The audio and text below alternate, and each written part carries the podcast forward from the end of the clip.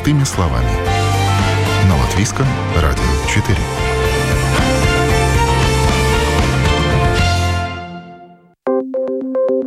Доброе утро. В студии Юлия Петрик. В эфире программа «Простыми словами».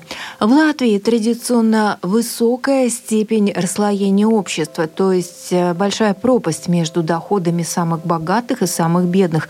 Индекс Джинни, как э, показатель неравенства доходов, один из самых высоких в Европе. Риску бедности подвержена пятая часть населения – по еще одному показателю риску бедности и социальной отчужденности подвержена четверть населения 26%. Количественно это 482 тысячи жителей.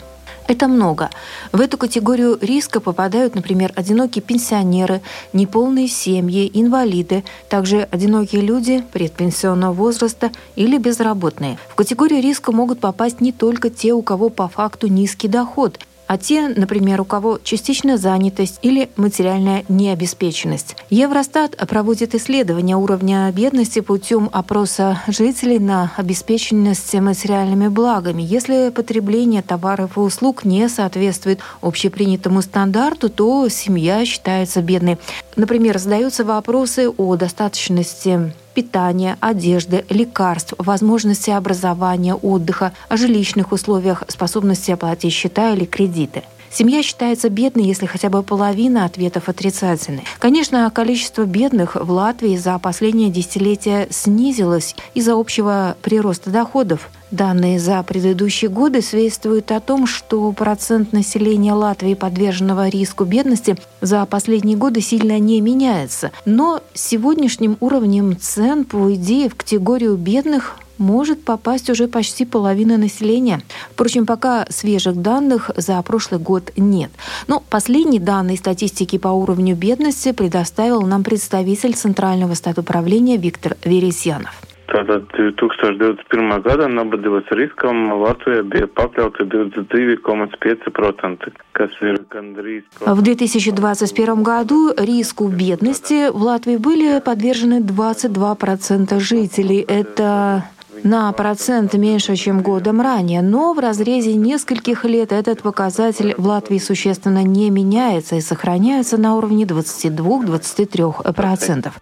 Tātad 2021. gada nabadzības riska slieksnis vienai personai bija 513 eiro, bet maisaimniecība, kur ir divi pieauguši ar diviem bērniem līdz 14 gadiem, 1077 eiro. В категорию риска попадают все, у кого доход в 2021 году составлял не более 513 евро, а также домохозяйства, где есть два взрослых и два ребенка с доходом не более 1077 евро на э, семью, рассказывает Виктор Веретьянов. Но пока нет данных за 2022 год, когда серьезно, напомню, приросла инфляция, увеличились расходы населения, при том, что доходы не растут столь же стремительно, как цены цены. Ну и в категорию бедных может попасть уже больше процент населения страны. Посмотрим, что покажет статистика. Однако, как поясняет Виктор Веретьянов, риск бедности – это показатель неравенства в распределении доходов. То, насколько быстрее или медленнее растут доходы у одной части населения по сравнению с другой. Например, если зарплата растет быстрее, чем пенсия, то пенсионеры больше подвержены риску бедности. И напротив, работающий может попасть в категорию риска, если его доход растет медленнее, чем доходы пенсионера. И вот интересная тенденция. В Латвии всегда был высоким коэффициент Джини, то есть показатель неравенства доходов. За последние годы он снизился, и причина не в том, что выровнялись доходы, а в том, что уменьшились доходы самых богатых. И поэтому разница между доходами очень состоятельных и очень бедных уменьшилась, поясняет Виктор Веретьянов. Ienākumi nevienlīdzības rādītāji 2021. gadā ir nedaudz samazinājušies. Tā, piemēram, Gini koeficients samazinājās Например, коэффициент Джини сократился с 35,7% в 2020 году до 34,3% в 2021 году. Разница в доходах между очень состоятельными и очень бедными сократилась с 6,6% в 2020 году до 6,3% в 2021 году. Это говорит о том, что мы все вместе стали беднее, поясняет Виктор Веретьянов.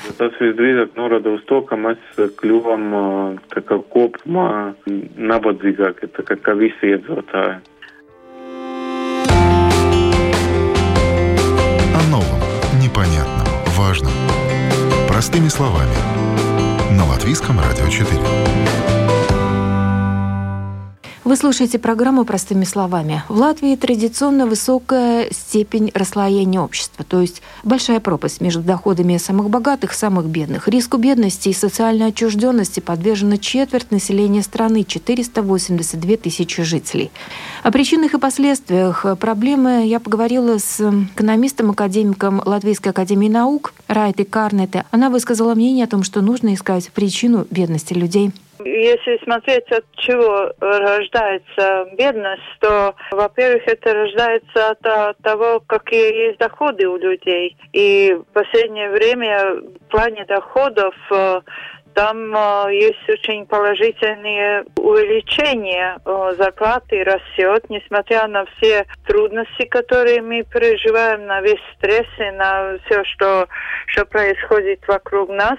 И зарплаты растет, э, всякие пособия выдается очень много. Я думаю, что причины бедности и я тоже вижу по статистике этого аспекта, что бедность растет, и цифры тех, которые попадают под риск бедности, тоже растет. И есть группы, которые этому подвергаются больше, чем другие. И все это кажется справедливо, и, конечно, мы видим это в жизни. Но все равно мне кажется, что причины этому непростые. Причин надо искать поглубже и, и больше делать исследования с такой, ну, объективной целью, действительно увидеть, в чем причина и почему это, это так выражается uh-huh. в цифрах э, социального положения. Мне кажется, вот сейчас, так по факту, этот риск бедности вырос, учитывая, что рост пособий, рост зарплат, он не покрывает э, тех затрат, которые сейчас легли на людей из-за роста инфляции, вот, э, то, что происходит с энергоносителями, да, вот эти платежи выросшие, а инфляция фактически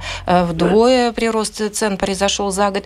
То есть все эти приросты зарплаты и пособия, они не покрывают тех расходов. И, естественно, те категории, которые рисковые, там, одинокие люди, либо пенсионеры, люди предпенсионного возраста, им намного тяжелее жить. И, собственно, это и выявляет всю проблему. Да, я э, вполне согласна с вами, что есть такие круги, такие части населения, у которых действительно очень трудно и которые очень тяжело чувствуют это все положение. Я вот посмотрела посмотрела данные по зарплатам, и я вижу, что где-то в середине всего этого списка по отраслям находится средняя цифра по стране и по Латвии.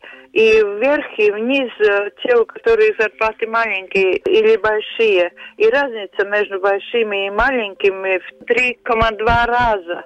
Это только по средним данным, э, не говоря уже о фактическим индивидуальным данным, где эта разница, мне кажется, в 10 раз. И, и здесь я вижу одну причину того, что, о чем вы говорили, потому что даже эти пособия, вы говорите, не покрывает. Но части населения даже не надо, чтобы это пособие что-то покрывало, потому что люди хорошо зарабатывают, у них есть э, там э, достаточно экономических средств, чтобы самим справиться со всеми проблемами. Но мы живем в капитализме, мы должны готовиться к тому, что может быть э, по-всякому. Поэтому надо делать какие-то накопления, чтобы в трудный час можно с этим справиться.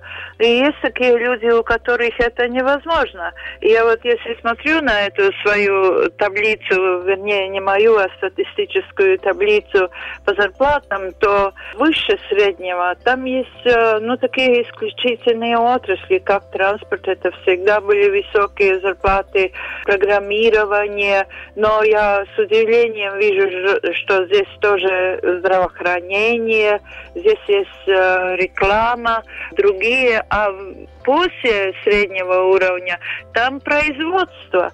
Это то, что те отрасли, где люди действительно создают продукт, создают эту прибавочную стоимость, от которого и рождается благосостояние. И это очень странное для меня, очень странное открытие, что это так ясно выражается в зарплатах. И я считаю, что также, если мы это все знаем, если мы знаем, что есть даже какая-то закономерность в том, что есть большая часть людей, которые не по своей воле и не по своей, может быть, даже не по своим индивидуальным свойствам, они падают в эту бедность. Э, потому что они работают в отраслях, которые нам очень нужны, но они там не заработают достаточно денег. И поэтому, э, что касается государственной помощи, она должна делиться. И это оправдание, что мы не можем там э, выделить какие-то группы, которым мы даем пособие, которым не даем. Это просто смешно, потому что каждое государство должно иметь хорошие эти регистры состояния населения в наши дни на индивидуальном уровне. И совсем было бы не сложно выделить те группы, те люди, индивидуально те люди, которые нуждаются в помощи и которые не нуждаются. И тогда те, которые нуждаются в помощи, получили бы, конечно, получили бы больше. То есть, да, необходимо именно вот это вот целевое распределение средств, э, то есть именно тем, кому это необходимо, и это, наверное, даже было бы выгоднее для бюджета, то есть более рациональное использование этих средств, именно кому надо. Да, и, и результат был бы более оправданным, потому что, ну, например, мне, если там дали эти там 50 или там даже 200 евро я даже не чувствую при своей э, именно и даже э, потому что я являюсь пенсионером и свою эту творческую жизнь я делаю бесплатно в большинстве случаев очень мало на это зарабатываю. Но просто я работала всю свою жизнь я честно платила налоги и теперь я получаю такую пенсию которая и накопления мои которые мне позволяют не волноваться даже о таком тяжелом кризисе, который э, ну, мы получаем. И я пенсионерка, и даже нет не та пенсионерка, которая работала там в высоких сферах или где-то там. Я работала в науке, где все знают, что там денег нет. Но видите, как даже там можно зарабатывать для себя, для ну, такого более нормальной жизни после рабочего. Ну, рабочего. Ну да, ну вот у этой вот, э, опять же, категории людей, кто подвержен риску бедности, у них а, как бы это по цепочке выходит на то, что эти люди подвержены риску, опять же, социальной изоляции, поскольку они не могут, допустим, оплатить себе обучение, они не могут оплатить себе медицину, там какие-то услуги, а, не могут приобрести э, технику, которая тоже необходима в сегодняшний день. То есть они ограничены в своих возможностях, и они вынуждены просто существовать, если так можно выразить, да, выживать э, без всякой возможности как-то блага все современной жизни получать. То есть вот такая вот ситуация, и тоже очень важно об этом говорить, что люди просто выбиты из жизни, можно так сказать, если говорить Но, по этой категории. Да, я опять я с вами вполне согласна. Но опять же мы должны смотреть на проблему бедности не не только с этой точки зрения, потому что обычно так делают, э, потому что обычно, когда говорит о бедности, говорит о последствиях бедности, uh-huh. но меньше говорят о том, почему люди становятся бедными.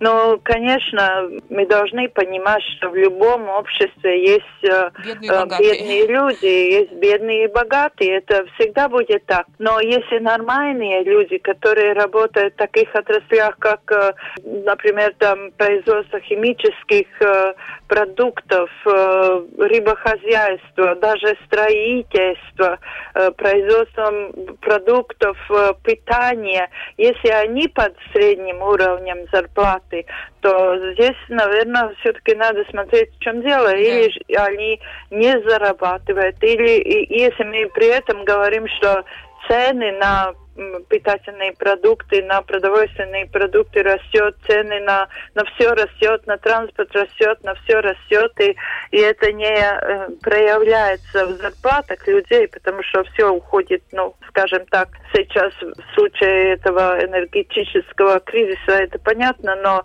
но эта проблема не сегодня родилась. И поэтому я думаю, что, во-первых, это все-таки финансовая дисциплина, которая людей, особенно пенсионеров, которые вот в статистике намечается как первая и ну, самая серьезная группа людей, которые попадают в бедность, и мы об этом всегда говорим, но все-таки надо говорить, а почему они туда попадают. И, и во многом и кризис, э, и ковид-пандемия это тоже как-то открыло, что есть отрасли, где если посмотреть на то, что люди зарабатывают и как они живут, то получается тут большая диспропорция. Да. И мы знаем этот классический пример с, с этой отраслью красоты когда просто и никто не счастлив тому, что есть такой высокий уровень э, теневой экономики. Не те, которые хотят спокойно и честно работать, не те, которые получают эти зарплаты сегодня в конвертах, а как они будут жить, когда будет им 70. От чего ждать от государства всегда? Ну, это да, это одна проблема. А второе, то, что у нас все-таки, вот мы говорим про отрасли производства, например, низкий уровень зарплат, и именно из-за этого люди попадают в категорию бедных, не потому, что у них низкая квалификация, а просто потому, что такой уровень зарплат. И э, интересно, что по статистике, получается, по Евростату, что ну, в других странах Европы, те же вот, страны Восточной Европы, вот тут упоминается Чехия, Словения, а у них уровень количества бедных, скажем, 11, 13 процентов, Финляндии 14, Словакии там 15 процентов, да, то есть э, у нас очень высок этот процент. Там упоминается, что это связано с тем, что у них нет такого разграничения, э, скажем, разброса в доходах, да. То есть вот этот индекс Джини, о котором говорят, да. что э, он как показатель разницы в доходах между самыми богатыми и самыми бедными, там он, да. конечно, ниже. Ну, то есть у нас вот, вот эта вот проблема есть, что разница между доходами самых богатых и самых бедных очень большая, да. Почему у нас сложилась такая ситуация, что у нас такой неравномерный равномерное распределение доходов? Не знаю, мне кажется, это зависит от зрелости э, тех, которые этим занимаются. А, те, которые этим занимаются в разных э, сферах, это предприниматели своих предприятиях, где тоже есть очень неравное распределение между собственником или там руководителем этого предприятия и рабочими. И, и также правительством, руководящими всеми людьми, они не поняли, как важно социальное развитие они все-таки никак не могут это понять. И, и это ведет к этим к очень трагическим последствиям.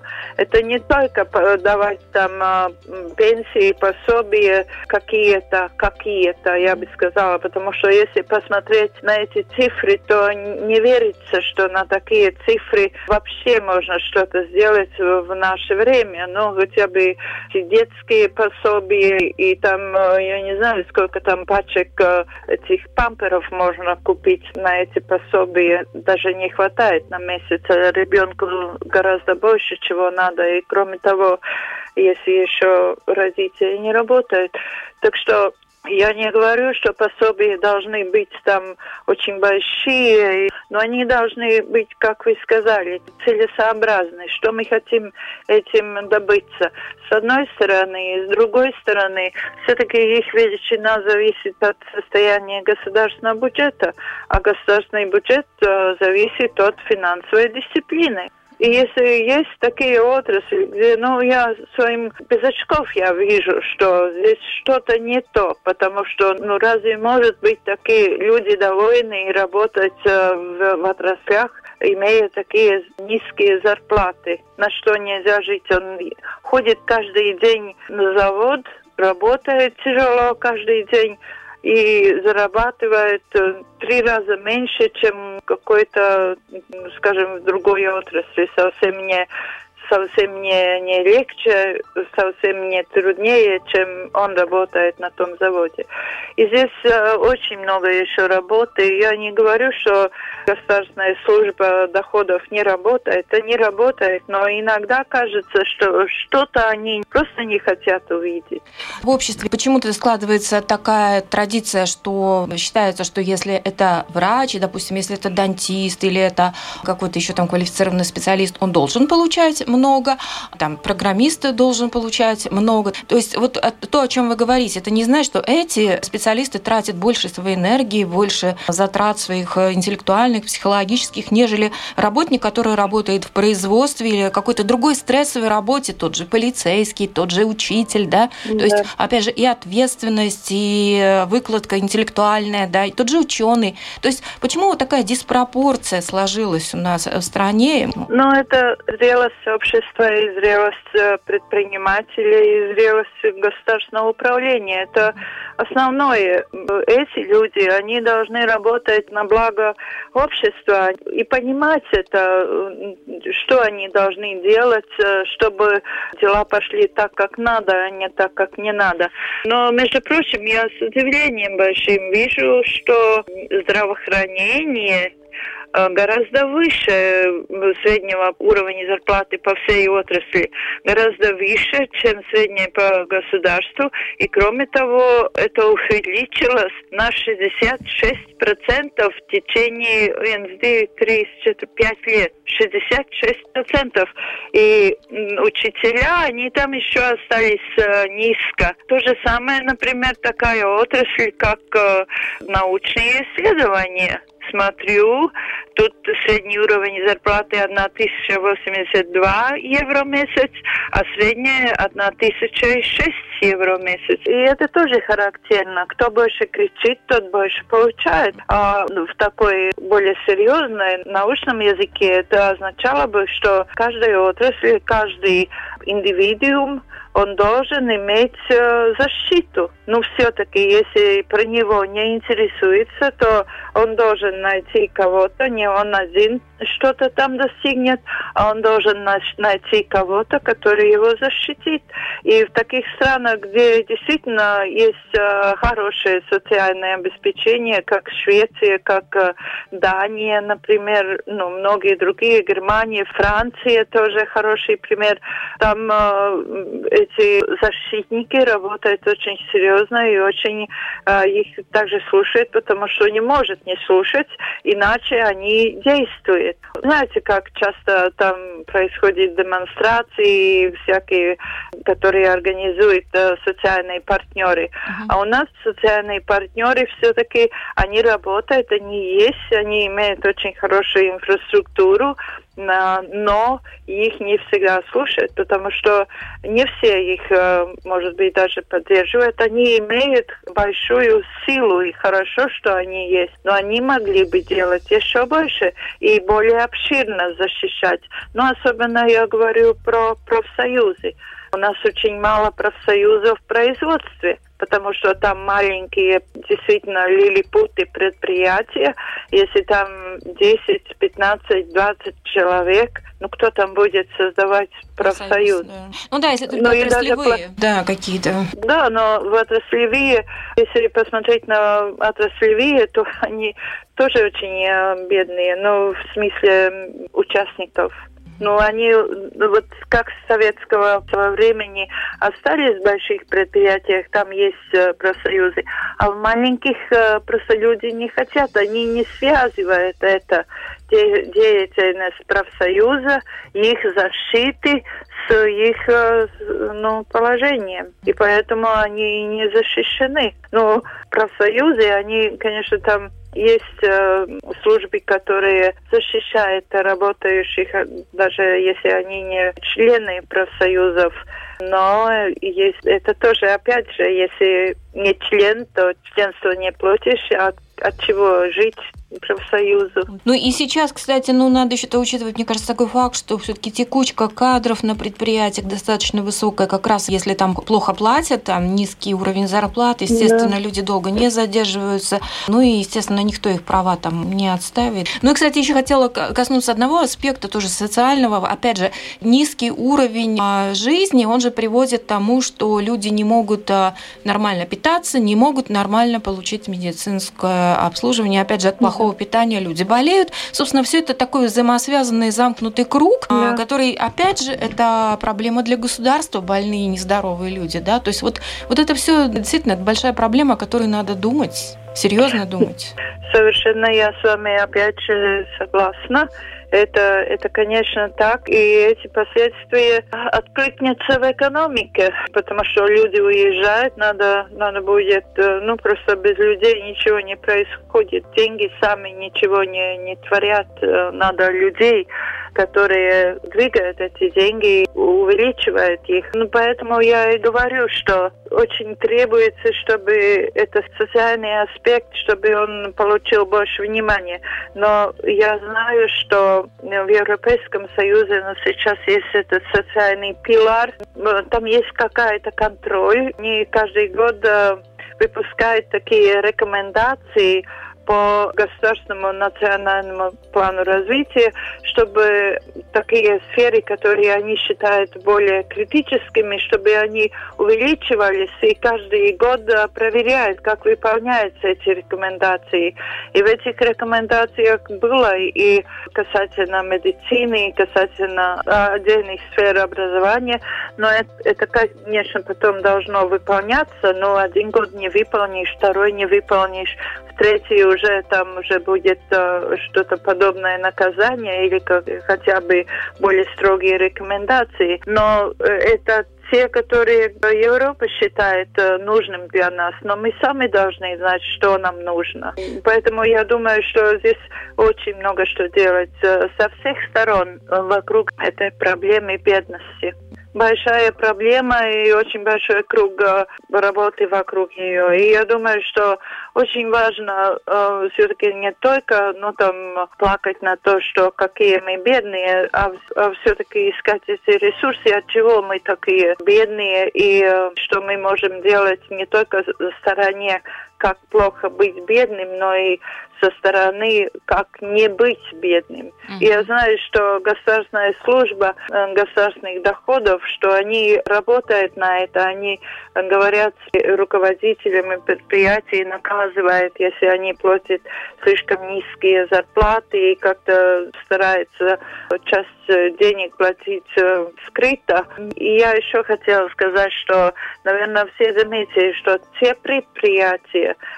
которые сильные и которые ну, уже э, как-то завоевали свое место в обществе и в экономике, они не поддерживают скрытую экономику. Скрытая экономика – это доля маленьких предприятий, не очень честных. И тогда, опять же, это проблема. Проблему надо исследовать и найти решение не только констатировать, что есть такая проблема. Но в целом, конечно, я думаю, что для того, чтобы а, государство было благополучно и было бы поменьше бедных людей, должна нормально развиваться экономика. Нужно искать да. свою, как говорится, нишу и, в общем-то, думать об этом прежде всего. Это была академик Латвийской академии наук, член правления Центра экономического прогнозирования Райта Карнета. И на этом программа «Простыми словами» подошла к завершению. Передачу провела Юлия Петрик. До новых встреч.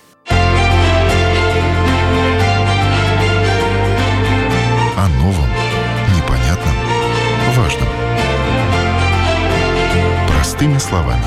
На Латвийском радио 4.